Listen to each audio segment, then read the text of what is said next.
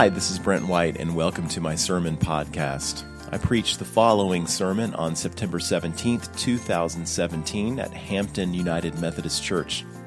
And this sermon is part of a series that I'm preaching on um, that's celebrating the, the 500th anniversary of the Protestant Reformation. Today's sermon is about that classic Protestant doctrine known as sola scriptura, Scripture alone. And what that means is that the Bible is our ultimate authority, guiding our Christian faith and practice. Indeed, John Wesley, the founder of our Methodist movement, believed that the Bible was infallibly true, that if there's even one mistake in Scripture, there may as well be a thousand. And if there's even one falsehood, then Scripture did not come from the God of truth. But I get it. In our culture, the Bible's authority is under constant attack. Well, it's even under attack within our church, within our United Methodist Church. I'm going to make reference in this sermon to a book that was recently written by Adam Hamilton, the pastor of the world's largest United Methodist Church. I take issue with some things that he says about the authority of Scripture. I really want us Christians to be confident that God has given us exactly the Bible that He wants us to have, that we can trust it, trust every word of it, that we can build our lives on it. Anyway, our scripture today comes from 2 Timothy chapter 3 verses 14 to 17. But as for you, continue in what you have learned and have firmly believed, knowing from whom you learned it, and how from childhood you have been acquainted with the sacred writings, which are able to make you wise for salvation through faith in Christ Jesus. All scripture is breathed out by God and profitable for teaching, for reproof, for correction, and for training in righteousness, that the man of God may be complete, equipped for every good work. To make sense of what I'm about to say, let me define a term with which most Protestants are mostly unfamiliar. That term is purgatory. This is the Roman Catholic doctrine that says that when a Christian dies, they will likely have to be cleansed of their sins or punished for their sins prior to going to heaven. Now, how long this period of punishment lasts depends on the kind of life that the person lived. And, and before you ask, know that doctrine is not found anywhere in Scripture. To make matters worse, Church officials back in the 16th century were going around and telling mostly poor people that if they, if they were willing to pay enough money, money which was used ultimately to finance the building of St. Peter's Basilica in Rome, the church had the power to take time off of their sentence in purgatory or to reduce the sentences of their loved ones who'd already died, who were currently suffering in purgatory. And who wouldn't want to do that for their loved ones? Many thoughtful Christians at the time believed that this church practice was corrupt, greedy, and unbiblical. And one of these critics was Martin Luther, an Augustinian monk and theology professor who, who put his objections in writing when he penned what is now called the 95 Theses and posted it on the door of the All Saints Church in Wittenberg. Now, Luther put these objections in writing, and, and, and, and this launched what became the Protestant Reformation 500 years ago, this October 31st. There were a whole host of doctrines and practices that had crept into the medieval church that Luther also objected to. Papal infallibility, the, that, that, the idea that saving grace only came through the priests as they administered the sacraments. The idea that your salvation depends in part on what you do. The idea that you can pray to Mary and the other saints. And Luther objected to these doctrines and these practices on the basis, first, of what the Bible says, what God's Word says. His point was that everything that we believe as Christians, everything we put into practice, must ultimately be based on what God tells us in His Word. And it can't contradict that. Luther made this point emphatically when he appeared before a church tribunal in 1521. The church prosecutor asked Luther, Will you recant? Recant of the things that you've been preaching, teaching, and publishing. Luther said the following, which, which ought to stir the hearts of any of us good Protestants. He said, Unless I am convinced by the testimony of the Scriptures or by clear reason, by which he meant reasoning from what Scripture says. I am bound by the Scriptures I have quoted, and my conscience is captive to the Word of God. I cannot and I will not retract anything, since it is neither safe nor right to go against conscience. I cannot do otherwise. Here I stand. May God help me. Amen. My conscience is captive to the Word of God. Here I stand. This is part of our heritage. We are Methodists in part because of these principles and, and doctrines that guided Martin Luther. And I've, already preached about one of these doctrines, justification by faith alone. I spent two sermons preaching about that. But our belief in that doctrine, in fact, our belief in any doctrine, isn't based on anything that Martin Luther said or taught. It's based on what the Bible says, what God's Word clearly teaches. And this, in many ways, was the, the most important principle to emerge from the Reformation. We must base our Christian faith and practice on what God has revealed in His written Word, the Bible. Everyone else, including popes and pastors, everything else including church councils, make mistakes. They are imperfect, they are fallible. The Bible, by contrast, doesn't make mistakes. It's perfect, it is infallible, as Orthodox Christianity has always taught. In a sermon, John Wesley, the, the founder of our Methodist movement, said that today's scripture from 2 Timothy implies that the Bible is, quote, infallibly true. Indeed, in a journal entry dated July 24th, 1776, gosh, what was going on back then?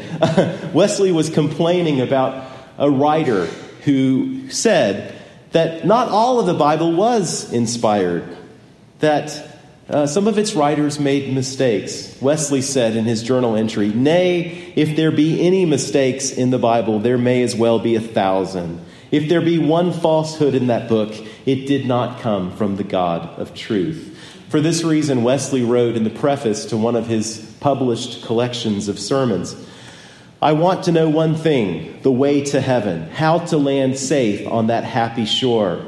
God Himself has condescended to teach the way. For this very end he came from heaven. He hath written it down in a book. Oh, give me that book at any price. Give me the book of God. I have it. Here it is. Uh, here is knowledge enough for me. Let me be homo unius libri, which means a man of one book. Wesley aspired to be a man of one book, that one book being the Word of God the Bible. Now, he had he read plenty of books. He was an Oxford Don. He was incredibly well read and well educated, but he based his life on one book, which was God's word, and he wanted us Methodists to do the same. And even as I say this, perhaps you're thinking of a dozen objections to believing that the Bible is, as Wesley said, infallibly true. Especially if if you've read, well, the world's most popular United Methodist pastor, Adam Hamilton, and what he's written and blogged about from a recent book of his called Making Sense of the Bible. I read it recently. Hamilton offers a couple of deeply troubling, unbiblical, and unorthodox ideas about the Bible. I, have I've shared these criticisms with him directly on Twitter. He replied, he said he hopes to offer a response uh, this week, and I hope he does. The first thing he says is that we can divide all of Scripture into three buckets. Into bucket number one, we can put most of the Bible, he says. It reflects God's heart, character, and timeless will for human beings. Other scripture belongs in what he calls bucket number two. Now, this is scripture that reflected God's will at the time, but is no longer binding, like the ceremonial aspects of the law of Moses. We don't have to get circumcised anymore. We don't have to follow Jewish dietary laws. We don't have to follow uh, Jewish purity laws, that sort of thing. Acts 15 in, New, in the book of Galatians and elsewhere in the New Testament tells us that we are, we are, in that sense, set free from the law. So, so far, so good. The problem is with Hamilton's bucket number 3. There is scripture, he says, that never fully expressed the heart, character, or will of God. In other words, the Bible got it wrong. For Hamilton, this is a large bucket because it includes, as far as I can tell, every instance in the Old Testament in which God acts with violence towards people, either directly um, through the, the great flood or through the destruction of Sodom and Gomorrah, or indirectly through Joshua and the, the, the, conquer, the conquest of, of Canaan. Um, throughout the book, Hamilton argues that we can't reconcile these depictions of God's violence with the forgiveness and mercy demonstrated by Jesus Christ. I disagree. In doing so, in my view, he underestimates the problem of sin, the way it makes all of us enemies of God, according to Romans 5:10. Enemies who deserve God's wrath, Romans 1:18 and following. When God acts with violence in the Bible, he does so in righteous judgment against evil and sin. We all deserve God's judgment. We all deserve death. We all deserve hell. The psalmist says, If you, O Lord, should mark iniquities, O Lord, who could stand?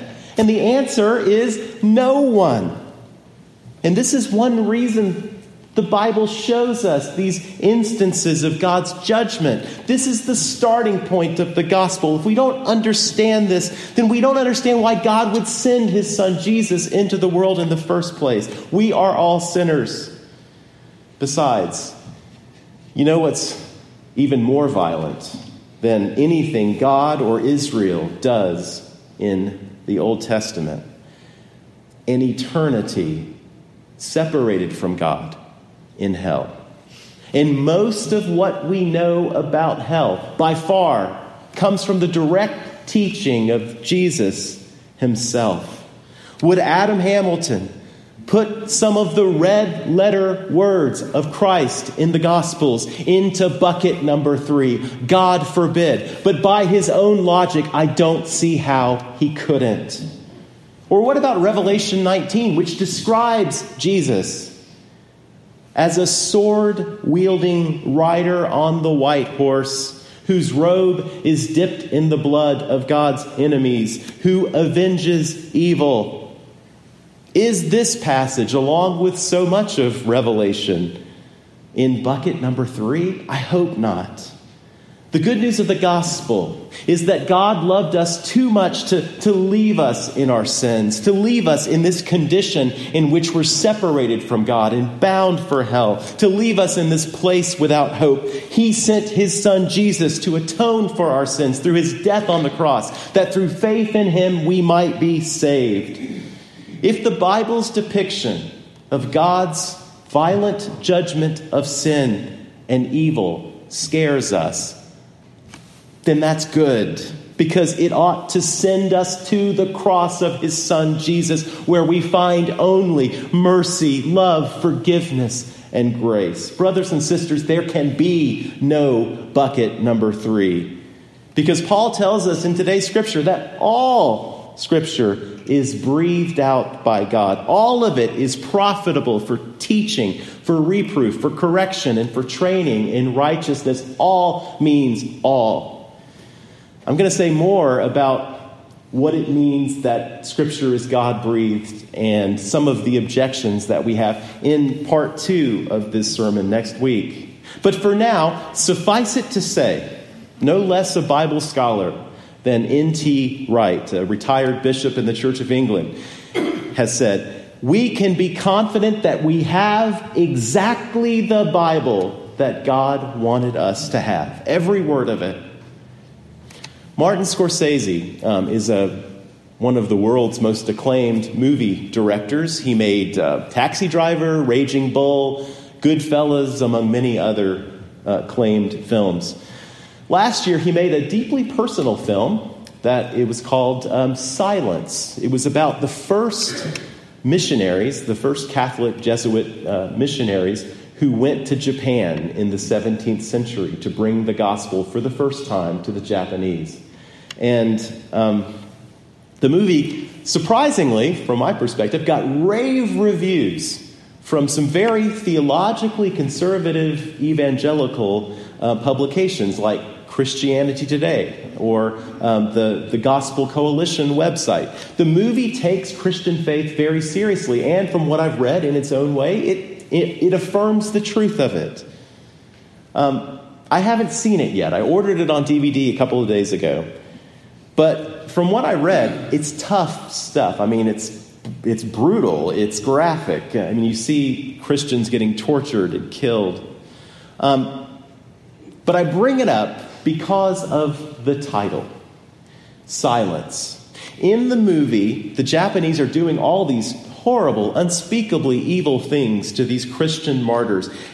And one of the missionaries wants to know why God remains silent through it all. Why won't God say something, answer his questions, uh, uh, tell uh, these believers what they ought to do, how to handle this situation? Why does God remain silent in the face of so much suffering in his name?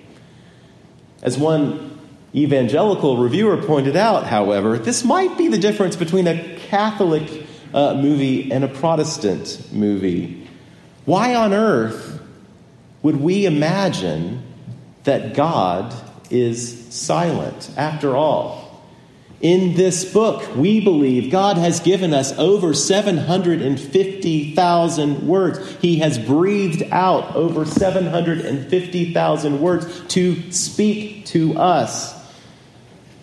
This is the primary means by which God speaks to us. It's not like any other book. It's not that God spoke to these people 2,000 years ago, 3,000 years ago. They wrote it down. It applied to their lives and it doesn't apply to us. No, these words God spoke back then and continues to speak to us and continues to show us how these words apply to our lives and what we're going through today.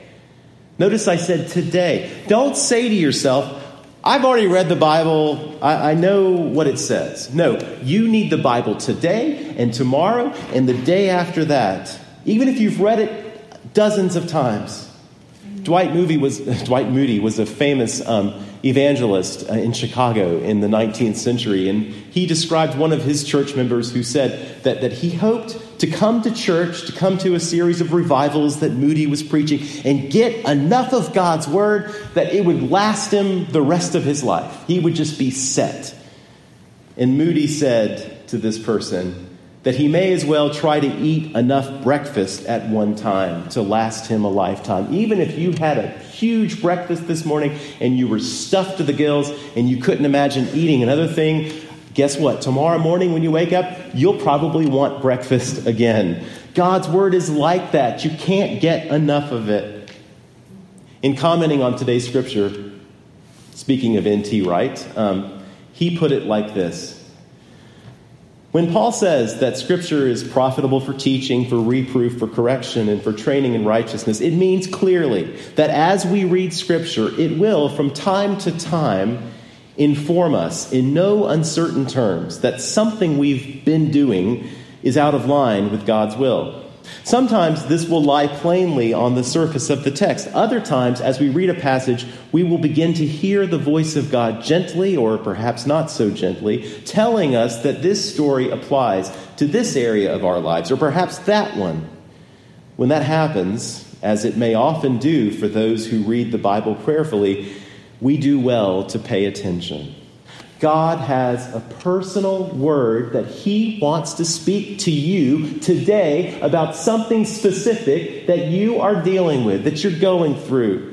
He wants to talk to you about your financial fears and struggles. He wants to talk to you about a problem you're having at work, or a problem you're having in your marriage, or a problem you're having with your kids. He wants to talk to you about that drinking problem that you keep telling yourself isn't really a problem. He wants to steer you away from that extramarital affair that you're coming dangerously close to having. He wants to talk to you about your pride, about your anger, about your fears. He wants to reassure you that He'll take care of you if you'll just trust in Him and lean not on your own understanding. He wants to tell you how much He loves you, even when you don't even love yourself. Are you listening, Christian?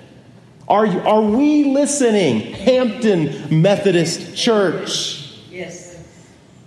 If your Bible remains closed when you're not here on Sunday, if it, if it stays on the shelf, or, or if it stays in your car, or if it mostly just stays closed during the week, and you're not reading it, you're not studying it, or you're not even taking advantage of opportunities that our church has to read and study the Bible, if you're not doing these things, then I'm afraid, I'm afraid the answer is no.